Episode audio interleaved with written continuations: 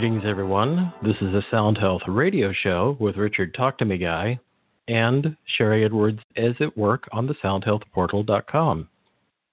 If you'd like to check out the Sound Health Portal, which I highly recommend, you can go to soundhealthportal.com. And a great way to see how it works and the kind of information you can get, you can scroll down on that page to the campaigns. I believe the last time I reviewed, they still had biodiet, neuroplasticity, PTSD or TBI, and corona conflict as campaigns that you can do a recording and you'll get back a report with a bunch of information. And how you do that is so you scroll down to campaigns, you pick the campaign that you're interested in, sign up for a free membership, and then the system will walk you through recording two 30 to 40 second recordings directly from your computer. I do really suggest having something, a, microphone, in this pandemic time. Everybody's Zooming. There's a microphone called the Samson Go Mic, which is not very expensive. It's under $40 and you can clip it to the top of your computer or on your desk or somewhere kind of near you. And it really improves your audio for Zooms, but it also really improves the audio of your intake or vocal recordings. They're just you're just making voice recordings. You'll submit those recordings with the campaign that you're interested in seeing the results of, and within 2 to 24 hours, usually really 2 to 10, you'll get back a report with a lot of information I would suggest sitting down with a cup of tea and reviewing the report, seeing what might be too much or too little. Oftentimes, when you see the actual chart of your vocal print as it's broken down in the system, you'll see things that are too high or too low, which can be either something that's in your system that you're not assimilating well, so you have an issue with it being too high, or sometimes it can be really too low. And again, it's it's an assimilation where you're not actually getting it into your system, or you have too much because it's stockpiled because you're not assimilating.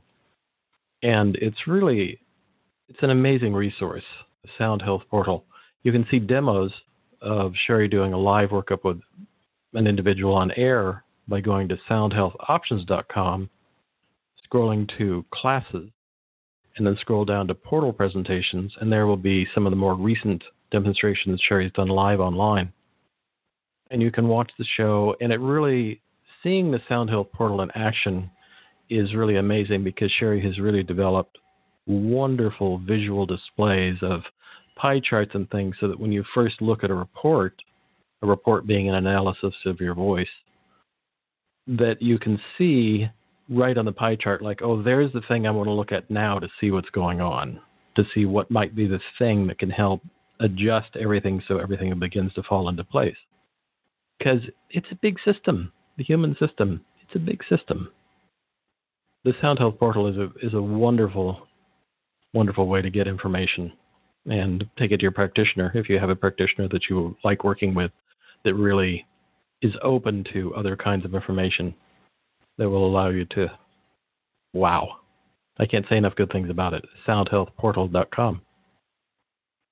If you go to to hear a replay of this show, if you go to soundhealthoptions.com, click on the radio tab, and scroll down to Sound Health Radio, you'll see today's flyer for Sandor Katz. And you'll see the information for the links, and then you'll see the replay links there, which will take you back to the show notes and all the information about Sandor, as well as link backs to everything we talk about.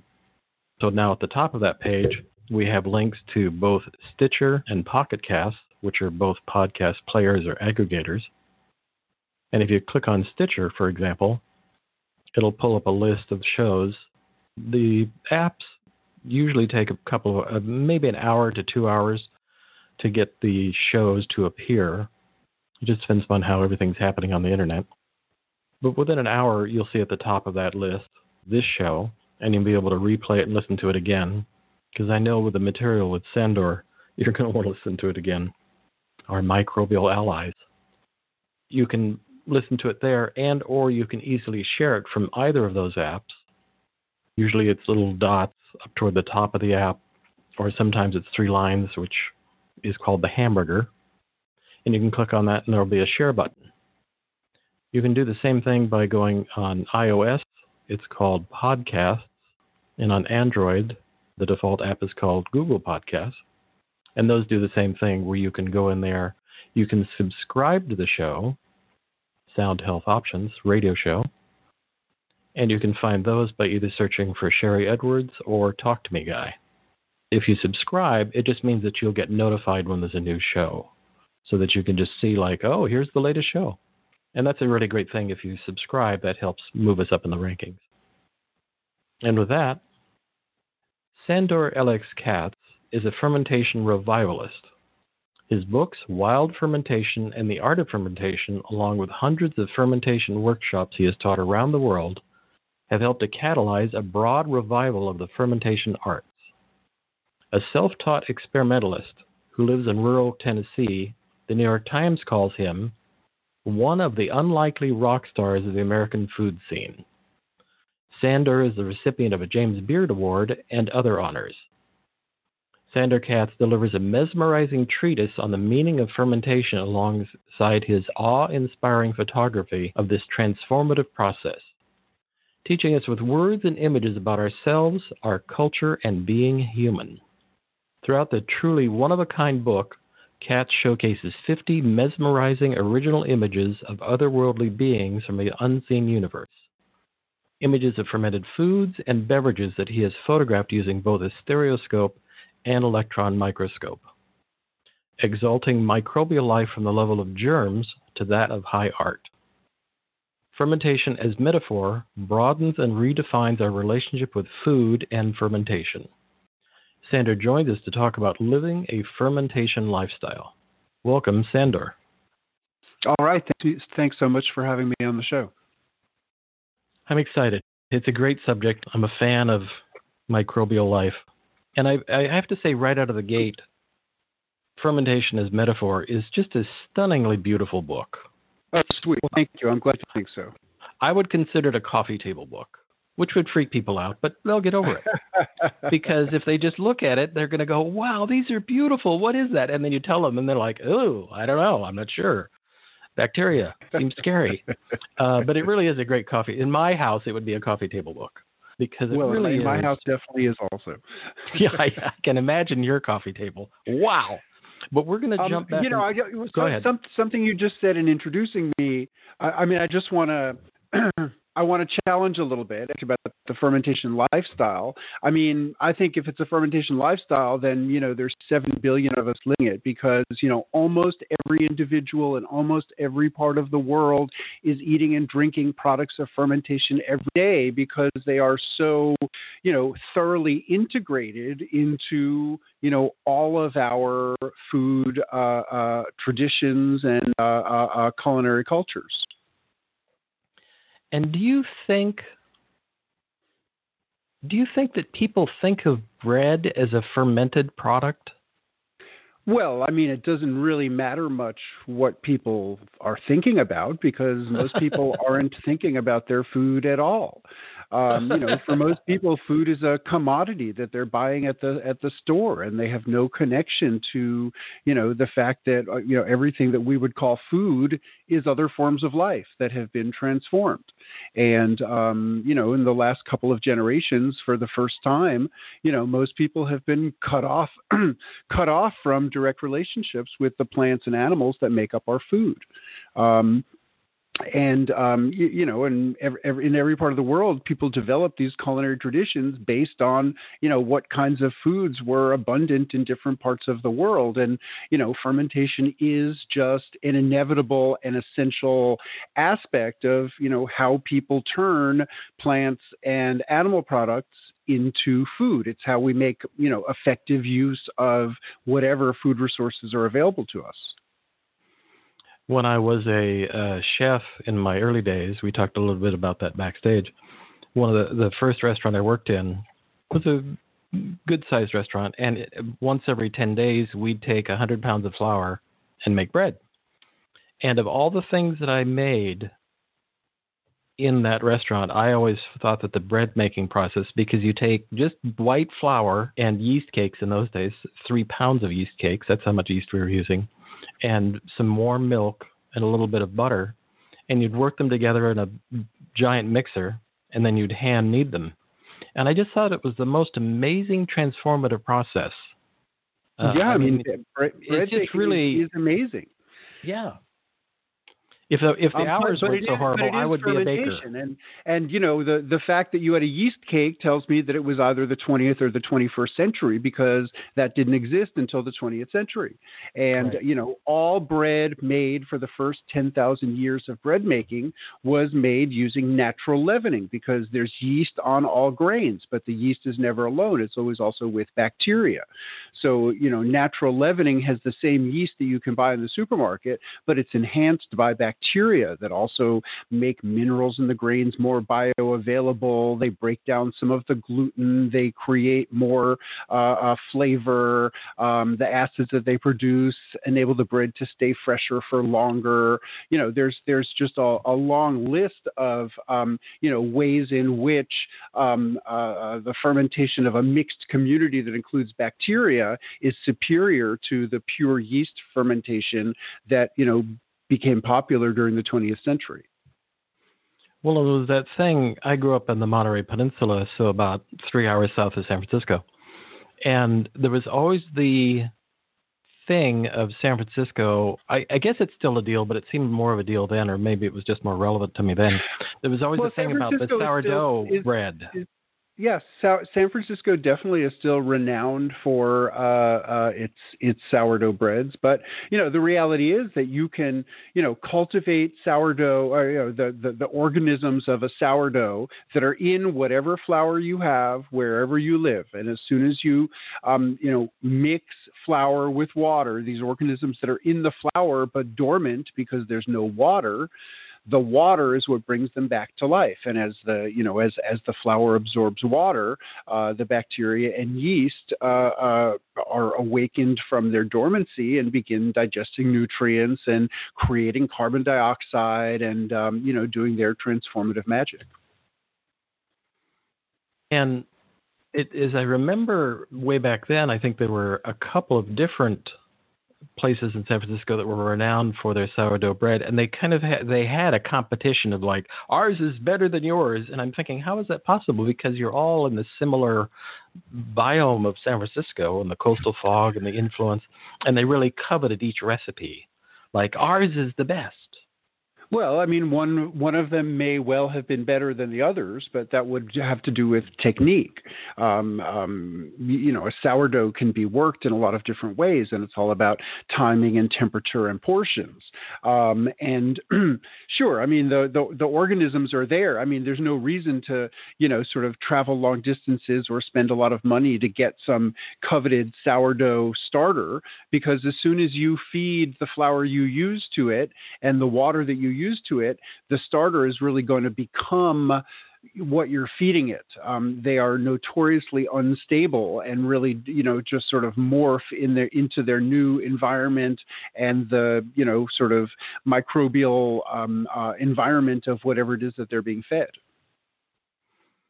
And I remember when uh, back to the restaurant with a hundred pounds of flour, uh, the boss, the owner of the restaurant and the head chef, would I mean, there was some some things he did with recipes. He was also a master baker, and so when he did baking, sometimes he would actually look at a recipe. But for the most part, it was just all in his mind. And even with recipes, eh, particularly with breads, because we do different kinds of breads, there would come a moment when it wasn't about temperature. It wasn't, you know, he'd look at the bread and see if it had a particular, as it was rising, you'd work it the first time and it would rise in a big wad. You'd have cutting board, large tables just covered with bounds with a towel and he'd pull it off and see if it had a certain sheen. But at some point, it would come down to touch. He'd touch the dough, he'd pull it, he'd something it. So I've always felt that in a certain way, bread making is is as much art as it is science because a lot of people you see are are very much measuring very precisely, but really it is about how it feels and how it smells and uh, the smell of the restaurant, the kitchen when we were making that much bread. I mean, when you take 100 pounds of flour, it's a lot of bread. So the smell was just overwhelmingly wonderful. Mm, it sounds sounds really good, but but yes, I would agree that you know baking bread and any other form of fermentation is more art than science. Uh, obviously, an understanding of the you know underlying dynamics of what is happening in terms of biology and in terms of chemistry, you know, can be illuminating. But you know, the people who figured out these processes, you know, our, our ancestors who you know developed techniques for baking bread and making yogurt and making sauerkraut and you know all these other fermented delicacies. You know, they didn't have microbiology. They didn't have microscopes. They you know didn't know about the existence of bacteria. So you know, they figured out these processes on the basis of results, on the basis of uh, observations, um, and um, you know, I think it's really important for people to recognize that you don't need to be a microbiologist. You don't need a laboratory. You don't need to be able to control uh, uh, every condition perfectly. Um, uh, you know, this is an art that you know can be can be done in different ways, and you know, depending on you know how exactly you do it, your results will manifest differently and that was very true back with the baking. He was very critical of when it was at the second rise, so it would rise and then we'd knead it again and then cut it and put it into little trays to make individual loaves of onion bread. Boy, it was good. and we, you know, there was a point at which he would make us close all the doors because we had outside doors from the kitchen to the side and to the back, and we'd close the doors because he wanted the temperature to help it rise and to keep it stable and it never fell, but it was always again it was he would know the temperature, he would feel the breeze in the air, and it was unconscious. I didn't see him like standing and being pensive. He was not a pensive type. But it was just it was very much a feeling. He was in participation with I, I now know decades later that he was doing the dance with the microbes, what I would call the dance of being with an active living thing. It's a it's a flow it's not just at 10 minutes you do this, at 14 minutes you do that. It's very much a how does it feel? How does it smell? It's there's a relationship you develop with the microbes. Am I reading too yeah, much into that? Uh, no, no, absolutely. I mean, I think that um, uh, you know it's it's a big biofeedback loop, and um, um, you know uh, weighing ingredients will only get you so far because you know conditions are always going to be different in terms of temperature and humidity and things like that. And so at a certain point you, really uh, uh, you know beyond measurements you have to you know feel the texture of the dough. As it rises you feel the texture change. And you know that's when you know that it's time to um, uh, uh, knead it and and uh, uh, loaf it and and begin that second second rise. But you know that that that's part of what's in the eyes of the beholder and in the skin of the beholder is recognizing those signs. That that's the learning that's involved is you know learning to understand what you're looking for. And do we know when? Well, let me back that up how do we think that the first person who discovered sauerkraut discovered it totally by accident? They must have. It was just like, oh, that fermented. What's that? That's weird. Oh, wait, we can travel with that now. It's stable. I mean, yeah, kraut is such an I'm, example. I mean, it's just so entirely speculative because what we do definitely know is that, you know, almost every known fermented food and beverage is older than writing so there's no recorded history that that, that, that mm-hmm. tells us. And, you know, the, the oldest surviving documents in many different traditions make reference to ferments that were already important in those parts of the world, um, um, you know, at, at, at, the time of those of those documents. But I mean, you know, let so if we if we if we if we think about this, like humans did not discover or invent fermentation. It is a natural phenomenon. And okay, sauerkraut requires an actor because you need to shred the vegetables, you need to salt the vegetables, you need to get them submerged. But for berries, to start to ferment does not require an actor. That just happens. Anyone who harvests a lot of berries knows that some small proportion of the berries are always already fermenting any berry that any berry is going to have yeast bacteria on the skin of it and anywhere where it gets damaged at all even sort of pierced by the bite of an insect um, can begin to ferment the, the, the, the organisms on the outside can begin to access nutrients on the inside and transform them. And there's all kinds of evidence of um, primates and insects and birds and um, uh, uh, other mammals being drawn to the smell of fermenting fruit. Uh, there, there's amazing videos you can watch on YouTube of um, you know elephants gorging themselves on fermenting durian that have fallen off of a tree in Malaysia, and watch and you can watch them get disoriented and um, you know start stumbling around. So you know I would say that you know in fermentation is part of our long evolutionary past, and our evolutionary forebears, uh, uh, you know, evolved with um, enzymes that can digest alcohol. They were drawn to the smell of fermenting fruit. Now, that doesn't tell us much about the history of, of sauerkraut. I mean, I would certainly presume that, you know, most of what people around the world throughout history have learned about fermentation, they learned from, um, you know, accidental phenomenon they observed and then you know they realized that actually this is this is making food more delicious this is making the food more stable. You know how can we do this to make this happen when we want it to happen?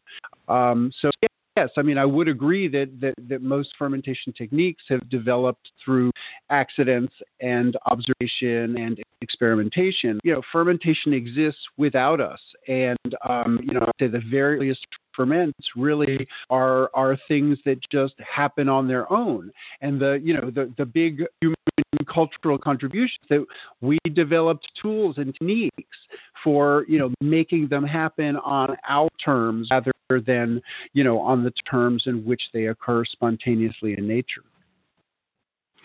And who would have thought of uh, kimchi comes to mind, a favorite of mine, eh, that in a, in cultures, I think it's a Korean thing. I have the visual in my mind, but I can't think of what country it is. But I, I think it might be Korea, where they have barrels buried in the ground, and that's where they make their kimchi, and then they ferment it in the ground, and they're using it being buried in the ground to keep it temperature stable.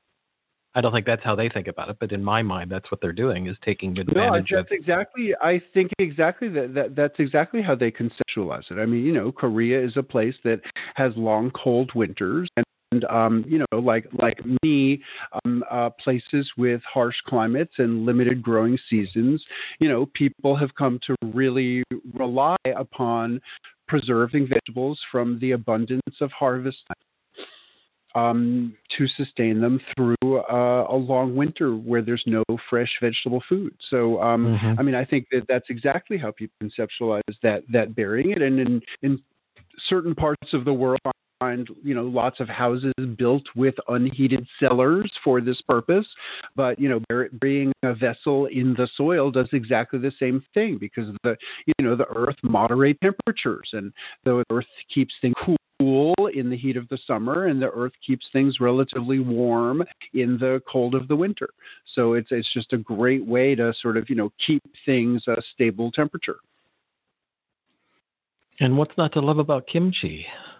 What is not to love about kimchi? And you know, really, if you want to, if you want to know about the history of sauerkraut, I mean, every reference I've ever seen suggests that the idea of fermenting vegetables originates in China um, and that the the the idea spread uh, westward towards Europe um, with the nomadic people of Central Asia, who sort of observed the idea of fermenting vegetables under a salty brine in China, and then and then brought this idea with them and spread it westward. And are there are the qualitative difference between a wild ferment, which we'll get to in a second, and a salted ferment.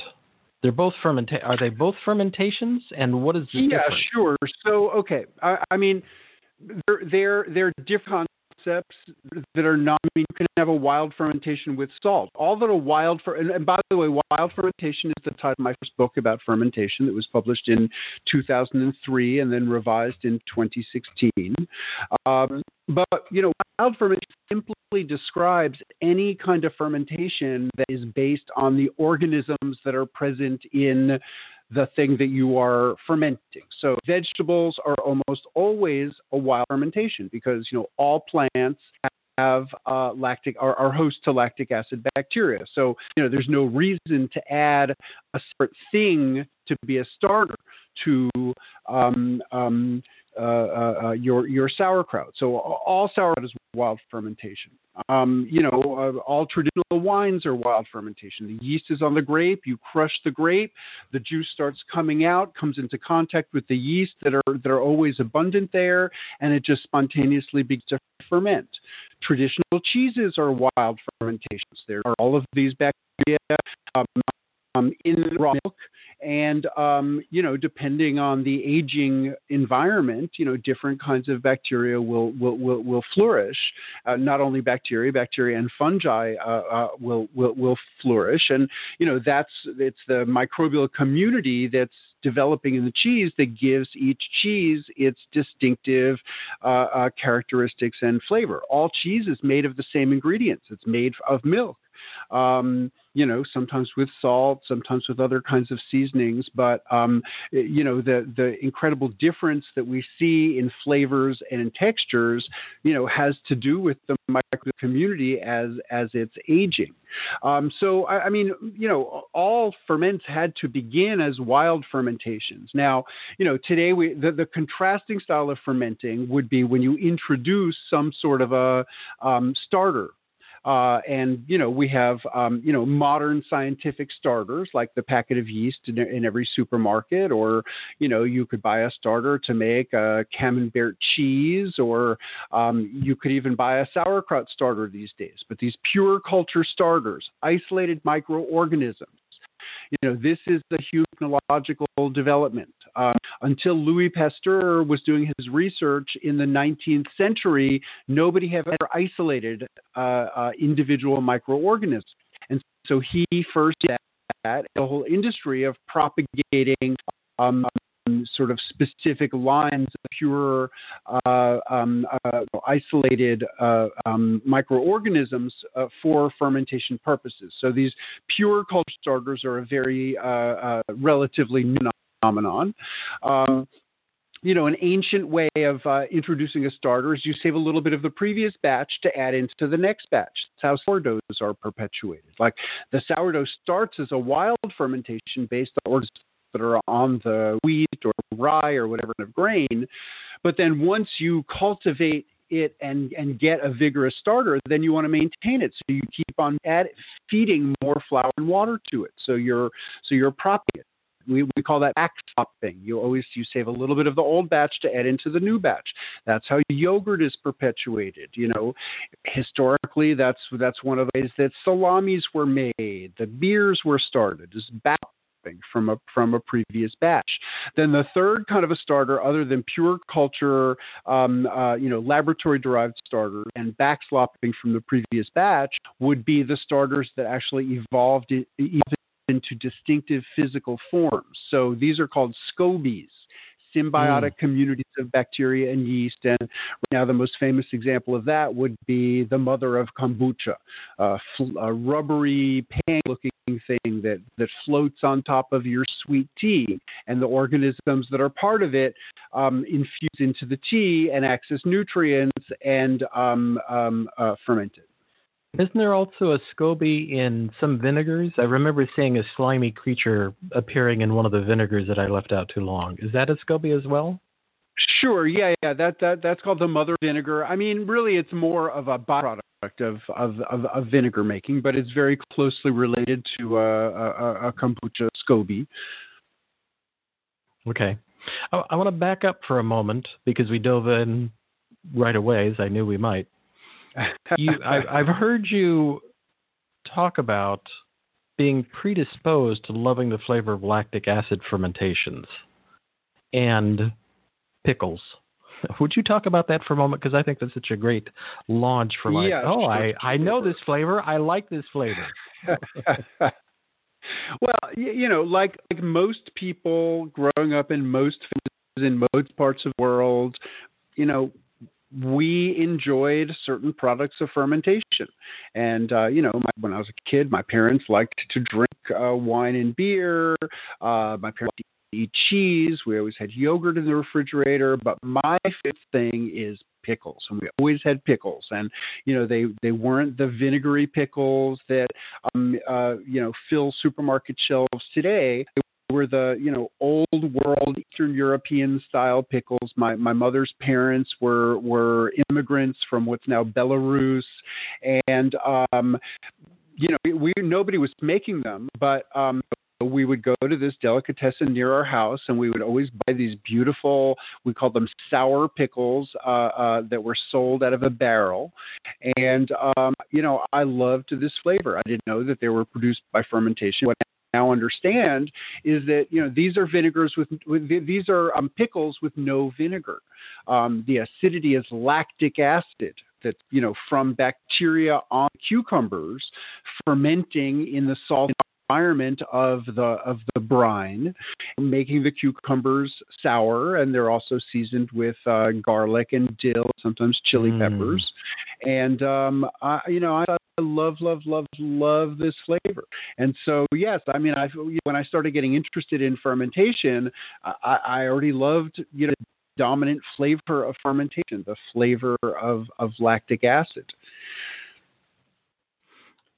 Uh, my gateway was when when I was reading about that story. My gateway was I remember as being a young person under ten, and my parents we would get in the car and we'd drive like 40 minutes away, which in those days seemed like a far distance, and we'd drive to a small town called Watsonville about once a month and pick up a 10 pound log of this cheese, which they called Monterey Jack, which I realize now was really more of a Teleme because it was more of a soft, creamier. Because if you left it out on the room te- room temperature, it would begin to crawl across the counter. And it was just this wonderful combination of amazing local made cheese that had. Pro- I, I don't know the history and unfortunately can't find it now, but I bet it was a natural ferment because that was in the 60s probably a wild ferment cheese that had been carried down from family to family. And my parents felt it had enough value. My parents were not culinarians; they were just folks who liked to, you know, eat food. Uh, and it was just this amazing. I can still remember the taste and the texture and the slight nose of it. That it was sort of dusty on the outside, which could be a little spooky to people, but it was this I recall that like you recall the pickles. It's that same thing of it was a taste, it was an amazing flavor and texture, and it really got me hooked into the world of wow, that tastes amazing. What's that? And I didn't I didn't know that then, but now, 30, 50 years later, I'm really like, wow, I want a block of that now. So mm. it is a mm. very tactile I've also heard you talking about you realized that when you were eating the lactic acid f- pickles, you could actually feel your taste buds squirting out, you know, action like, wow, we want that too. And I feel the same way. As I talk about the cheese, I feel my taste buds going like, yeah, man, now would be good. Because. Yeah. But but I mean I think the the thing that you said about your parents not being culinarians, I mean this is key. You don't have to be someone who is thinking food all the time to you know recognize superiority of like locally made fresh products um, um, and um, and and uh, yeah, I, I feel like I were I want to really sort of get us away from this idea. You know, it's only the you know the people who are you know chefs really focused on you know sort of new trends in cooking or you know extremely health conscious people who are thinking about probiotics you don't have to be thinking that much about food to enjoy fermentation because almost everyone, almost everywhere does. But once you focus on it, and it's really, I, I mean, it's such a rich um, uh, aspect of human culture everywhere. And uh, you know, once you focus in on that, you realize, you know, how how how much there is to you know to learn to taste, to to try if you're inclined.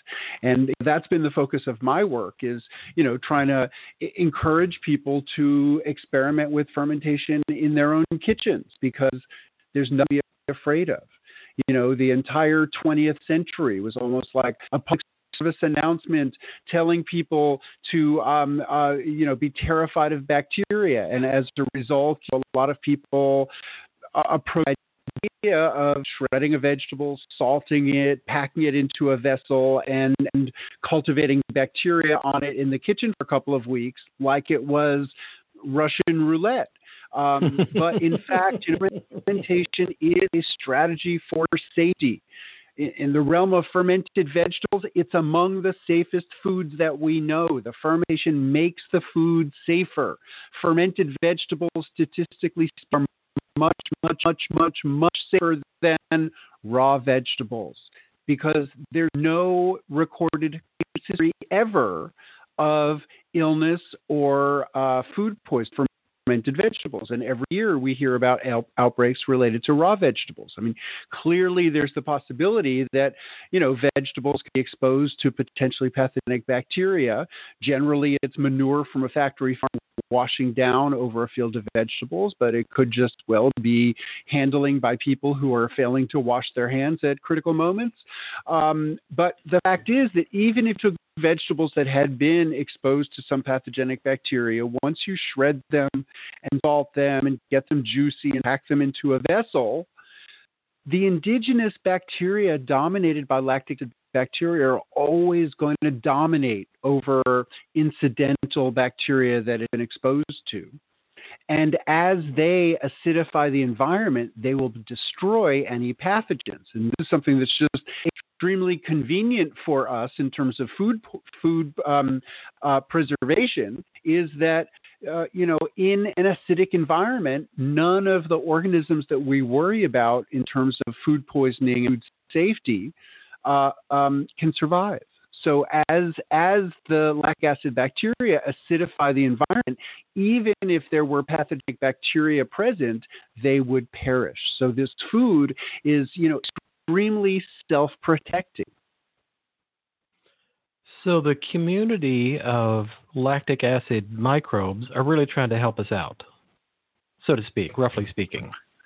Yeah, I mean, I try to stay away from you know um, um, language like that because I mean I don't think that there's necessarily intentionality involved, but they're no, trying no. to help themselves out, and as they you know as they sat their greedy appetite and consume carbohydrates, the byproduct that they preserve that the juice is mostly lactic acid, and it so happens that you know these organisms that we regard pathogenic can't survive in an acidic environment, and you know this the, our body works in intelligence and um, you know certain, bo- certain parts of human bodies have populations of lactic acid bacteria specifically to make certain parts of the body acidic to protect them from uh, uh, potential pathogens. So you know this is you know this is intelligence that that sort of exists, and our our bodies are of it.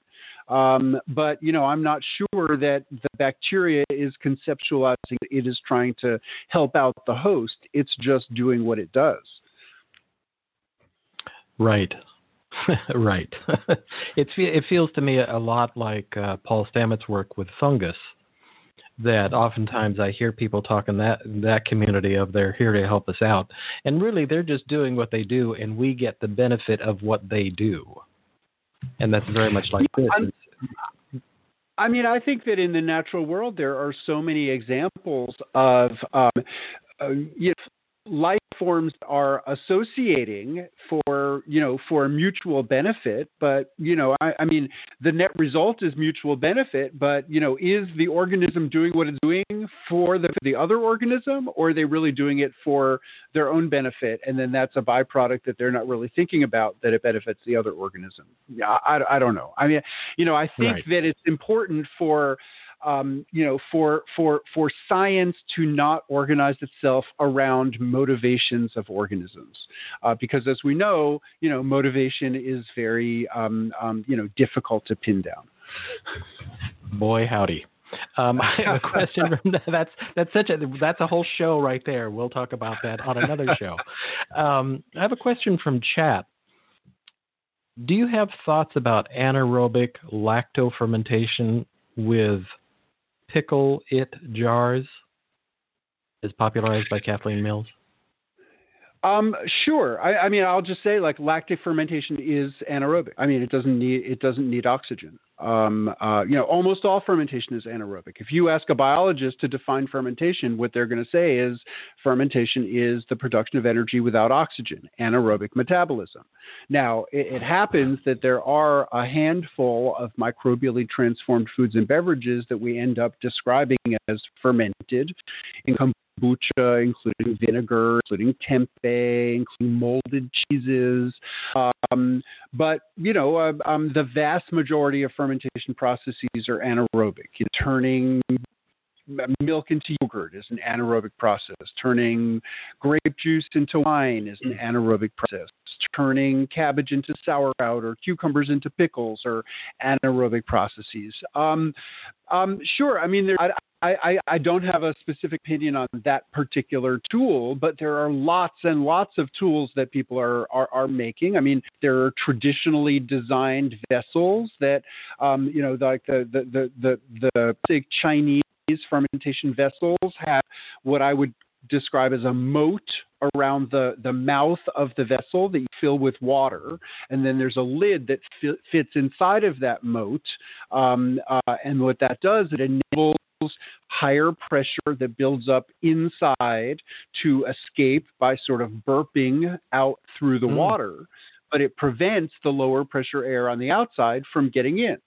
And uh, you know, as as been greater interest in home fermentation, um, you know, more very cleverly engineered fermentation systems are are being developed, and you know, I mean, most of them really are are are very good and and, and work fine.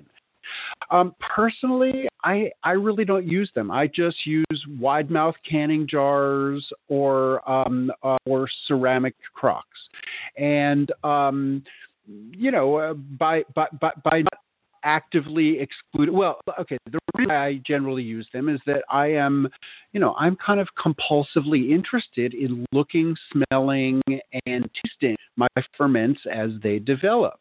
If you have a very clearly engineered system that excludes air, well, you can open it. Every time you open it, you're beating the purpose of your clever vessel. So, you know, I have accepted the trade off that, like, for me to be able to look and smell and taste as often as I want, I'm just going to leave it so that there's a amount of access from uh, of, uh, um, of, of access uh, um, to the air so that there's a flow of air there's some oxygen. And then like the reason why people like to protect the surface from oxygen is there are aerobic life forms. There's a yeast called kahm yeast. Sometimes you get hairy white molds that can develop on the surface. I, I accept this. I just skim them off as you know, as I have just seen, you know, hundreds of people who've been doing this all of their life do. Um, it's just it's not a big deal. Um, you know, the surface has some some some aerobic organisms. You skim off that surface, get rid of it, and then everything that is submerged beneath it is protected from the oxygen and uh, and and and is fine. So nothing's wrong with those vessels. I think that they work really well the limitation that that that leads me to not use them is that you just have to pick an arbitrary date in the future to open it up if you really want to keep the oxygen out because every time you open it up you're going to be letting the oxygen in. So that, that you know that's the only drawback of of of, of these kinds of systems uh, uh, for me. And would you speak to the difference between the can of sauerkraut on the shelf versus fermented foods that are in the refrigerator sec- section? That's a gr- that's a great question. So um, you, you know the, the the sauerkraut in a can actually was produced exactly the same way as you would make sauerkraut in in your kitchen, um, or the you know higher quality sauerkraut in the jar. The difference is that to be to, to be in that can, it has to be heat processed. So, um, uh, you know, in that application of high heat, you're killing all the bacteria that are in it. And the sauerkraut actually is still delicious. Um, but, um, you know, I would argue that one of the, you know, greatest potential benefits of sauerkraut is the live bacteria, the, the, the, the probiotics, which have so much potential to uh, contribute towards greater biodiversity in the gut, which can have the effect of improving digestion, improving overall immunity immune function, and there's even some exciting new evidence uh, suggesting that it can improve mental health. Um, so, I, I, mean, I like the benefits of the, of the probiotics. So, I mostly use um, uh, raw sauerkraut. I mostly make my own sauerkraut, or, you know, people sometimes give me sauerkraut that they've made. Now, I'm not saying never to cook it because I mean there's so many wonderful ways to cook sauerkraut and kimchi. Uh, I love to make like a Hungarian style sauerkraut soup. Um, mm. I love to make kimchi soup. I love to make sauerkraut uh, pierogies. You know, it's great to cook with a little bit of it, but always save some of it to eat raw because you know eating these probiotics can just be so um, uh, uh powerful. I have a I be, I'm fortunate enough that I have some people locally that are possessed by, and I mean that in the best of ways, uh, making udon, and they make mm. an udon, which is a fat noodle, and they make a really wonderfully rich brothy noodle with the perfectly poached eggs and some other vegetables in there, and some perfectly cooked mushrooms, and they put a, a large wad of house-made kimchi on the top, which is just like, oh my god, I want that now. Once again, I'm drooling like a dog. Uh, it's such a wonderful uh, palate teaser and stimulator and benefits the digestive system and just everything about it is you know makes me happy. So yeah. But we really want the raw unpasteurized filled with happy pathogens or pathogens of all sorts getting into our well, uh, well no I mean, they're not filled with happy pathogens. They're they're filled with bacteria and right. you know only like the tiniest tiniest tiniest fraction of bacteria have the potential to make us sick. Like you know we have to you know I, I think that we've all been brainwashed by the war on bacteria into this idea that bacteria mostly are menaces. But the reality is that you know bacteria are the matrix for all life you know, there's a broad consensus uh, that's formed in the field of evolutionary biology that all life is descended from bacteria. The corollary to this is that no form of life has ever lived without bacteria. So all of, you know, all of the multicellular forms of life that bacteria have spawned need bacteria in order to function. So, um, you know, each of us is host to trillions of bacteria.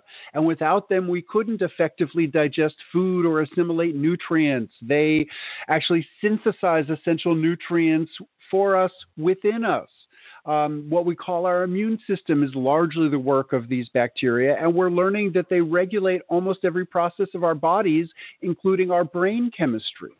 So, um, you know, we can't really afford to think of bacteria in general as pathogens because we are so reliant on them and um, you know and we need greater biodiversity not less biodiversity.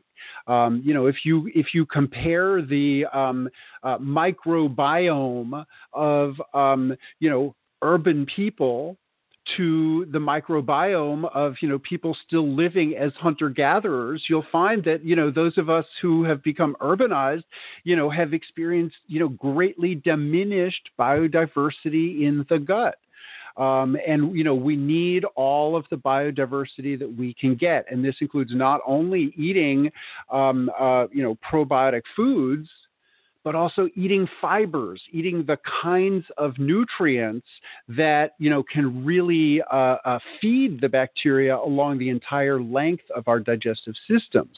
Um, you know, because people are eating so much, um, uh, you know, meat and processed foods. Um, you know, basically we are failing to feed the bacteria along uh, uh, of, of the large intestine.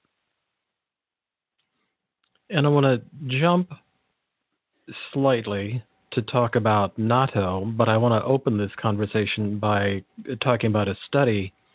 There was a study of 2,116 men. I don't know why that number.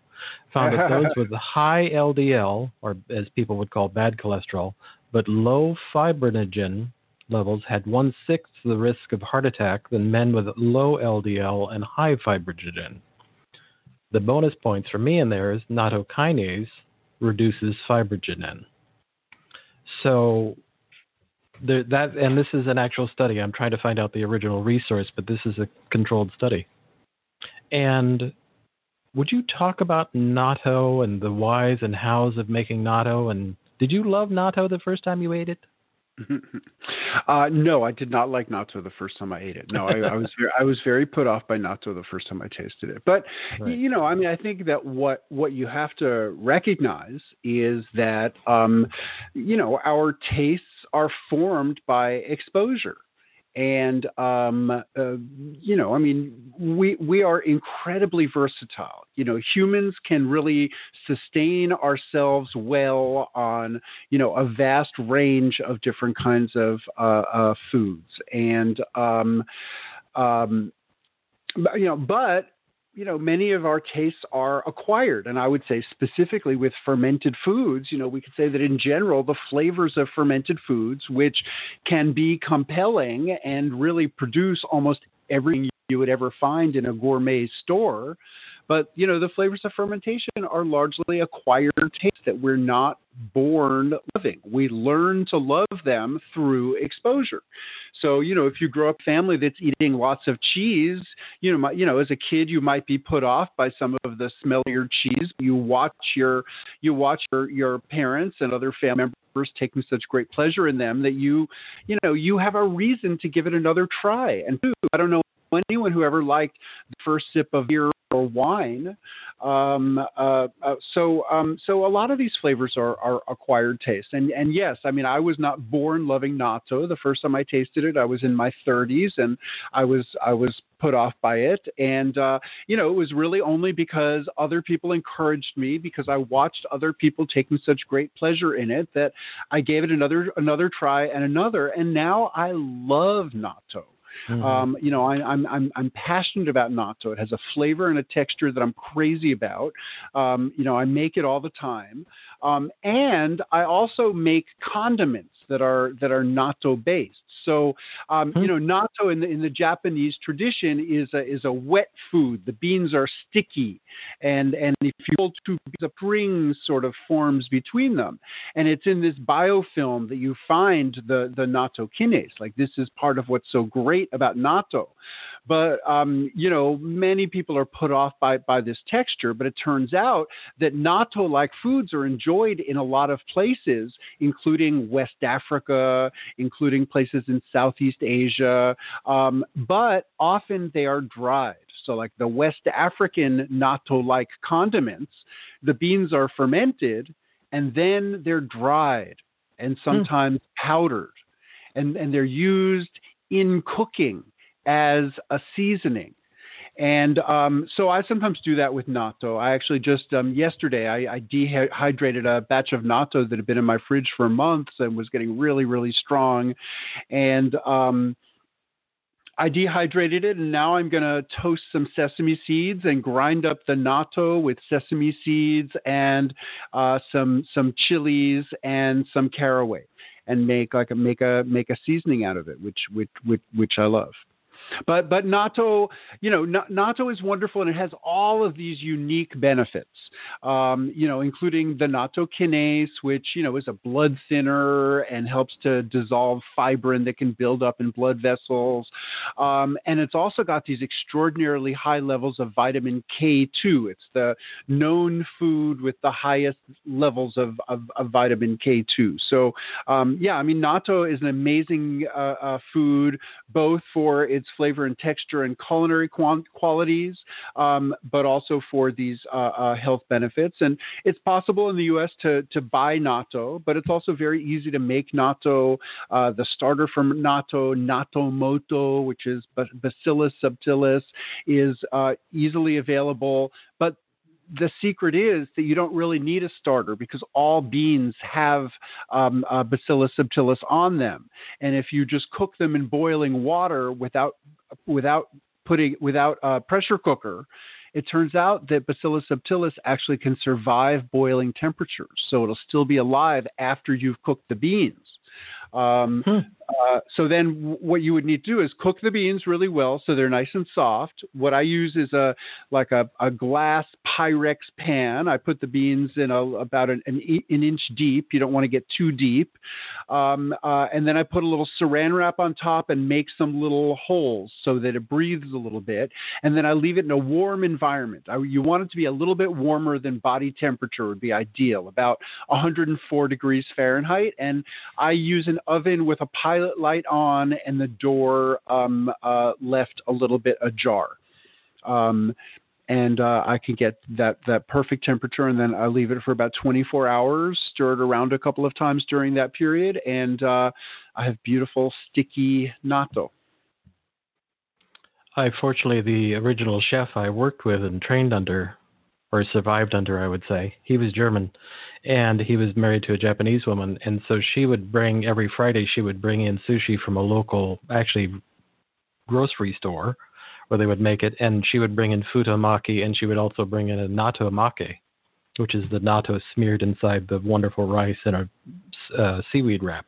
And the first time I ate it, she she stood there and watched me because she I had never had sushi until this time, and this was in my early 20s and she would watch my face sometimes when I'd eat things like, "What is that I'm even eating? It's amazing!" and then I would get to natto. The futomaki was one thing. Futomaki is filled with oftentimes fermented vegetables, and it's a really wonderful, big, fat, juicy, delicious roll. And then she would have me eat the natto maki, and I'd look at her like, "Yoshi, what is that?" but I was hooked you know, I was hooked. And fortunately, because it was in the in the role, you don't get the sort of some people are creeped out by the sliminess of natto. But later on, anytime I would go into a sushi restaurant, I'm always the guy that's ordering natto on rice because I just love with a little bit of wasabi and a little bit of soy. It's wonderful. It's an hmm. amazingly delicious food, but it's definitely an acquired. It's I rarely meet anybody that's like that looks great. it always looks just a little weird, but I, I'm a big fan of natto, and I was very excited to see this study talking about helping people with their fibrinogen levels. Um, so I'm and so I didn't know it was that easy to make the boiling and just basically fermenting in a pilot light. That's yeah, that's no, amazing. It's, really, it's it's it's and and it doesn't have to be kept that that. I mean, that's how you make it fast in a 24 hour period. But right. um, you know, like in the in the West African traditions, usually they're not creating some special incubator. They're just doing it at a warm ambient temperature. And so, you know, let's say if it was you know 80 degrees Fahrenheit instead of 104 degrees Fahrenheit, it might take 48 hours instead of 24 hours. You know, it's just it's a, it's a, it's just a longer process. And for those of us that I, I, don't think we've said anywhere in here that natto is soy, it's soybean. Um, well, natto is typically soybeans, but you certainly can make natto with other kinds of beans. They don't necessarily mm, develop oh. as luxuriant of a of a biofilm because most other beans aren't as high in in uh, protein or fats as as soybeans. But people make natto with lots of kinds of beans, and you know certainly in the in the West African traditions, um, uh, the condiments that they're making are not um, typically out of soybeans. They're out of African locust beans and you know other other you know indigenous legumes. Awesome.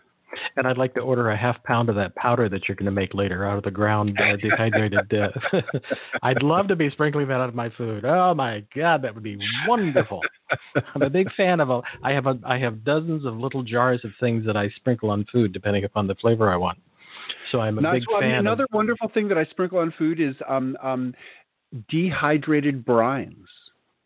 Wow. So when I do big batches of, um, you know, pickles or kraut, I end up with excess brine. And, um, you know, I, I, have sometimes, um, you know, dehydrated it for long periods of time until it crystallizes. And I have like kind of crystal salts that are salts mm. enhanced by the flavors of the vegetables and the other fermentation byproducts. And sometimes I've just sort of get down into a concentrate, and I call that eau de kraut. And, um, you know, it's nice. a wonderful, like salty, sour, funky, um, um, you know, uh, liquid that I, that I, you know, put on stir fries or add to salad dressings or things like that and I'll take a half pound of that. just you don't often hear people go, "Oh wow, fermented, salty, stinky." Yeah, yeah, man, that's what I'm looking for as a condiment. Sounds wonderful. you make me want to move to Tennessee and be a neighbor uh, because I love everything that you've said about all of those kinds of flavors. Once you, once people get past the thinking about it, and if you can slip it into somebody, and that's why I think like the natto maki is a great way to get people to try a natto or try something like that. You kind of hide it in with the rice and the seaweed, and they're by the time they've gotten to the like, what is that? They're kind of hooked because it is a I think it hits us on some sort of level where as you say your your glands begin to salivate and your body gets excited and it'll override the mind in the best of ways. um, I'm amazed to find that we're at the point at which I need to ask you where can f- people find out about more about your work and where would you like them to get fermentation as metaphor? And and I'll also pitch because I think it's a stunning tome of research and recipes, The Art of Fermentation. Really, if you're into fermentation, this is a book you want to have. So where can well, they find well, all thank, that? Thank, thank you for saying that. Um, so I have a website which is wildfermentation.com, and I, I you know I post uh, you know all of the workshops I'm doing these days. Mostly they're they're they're online, but you know other times it's been you know in person workshops, uh, different places. I've I've traveled all around the world teaching about fermentation. Um, my website also has information about um, um all of my books as well as um, you know links to all kinds of fermentation related resources resources that exist on the World Wide Web that I've been able to learn about. Um, so I invite people to check out my website. We've barely talked about my new book, Fermentation as Metaphor, but um, but it's hard because there's there's so much to say about about fermentation as as a literal phenomenon. But you know, in our language, um, um, you know, we use the word fermentation in metaphorical ways, really to describe any phenomenon that is bubbly and excited. And uh, you know, we all need more bubbly excitement in our lives, and um, you know, our our society is desperate for greater uh, uh, fermentation. Team fermentation. I'd wear that hat when you produce it. I'll wear that hat happily. Team fermentation. Teams, all things ferment. Bubbly excitement on one hat, one side of the hat, and team fermentation on the other side of the hat. That'd be great. Um, we'll do a we can do a whole other show talking about the art of fermentation. It's well that, but I really meant metaphor of fermentation because it is a really beautiful book. I, I do think of it as a coffee table book with amazing thoughts around it because the pictures are just so beautiful. Just really, it's an extraordinary piece of work, piece of art, really. All right. Well, thank you so much, Sandor. That was awesome, as I knew it would be. And for everybody else, have a great rest of the weekend, and we'll see you next week. Bye bye.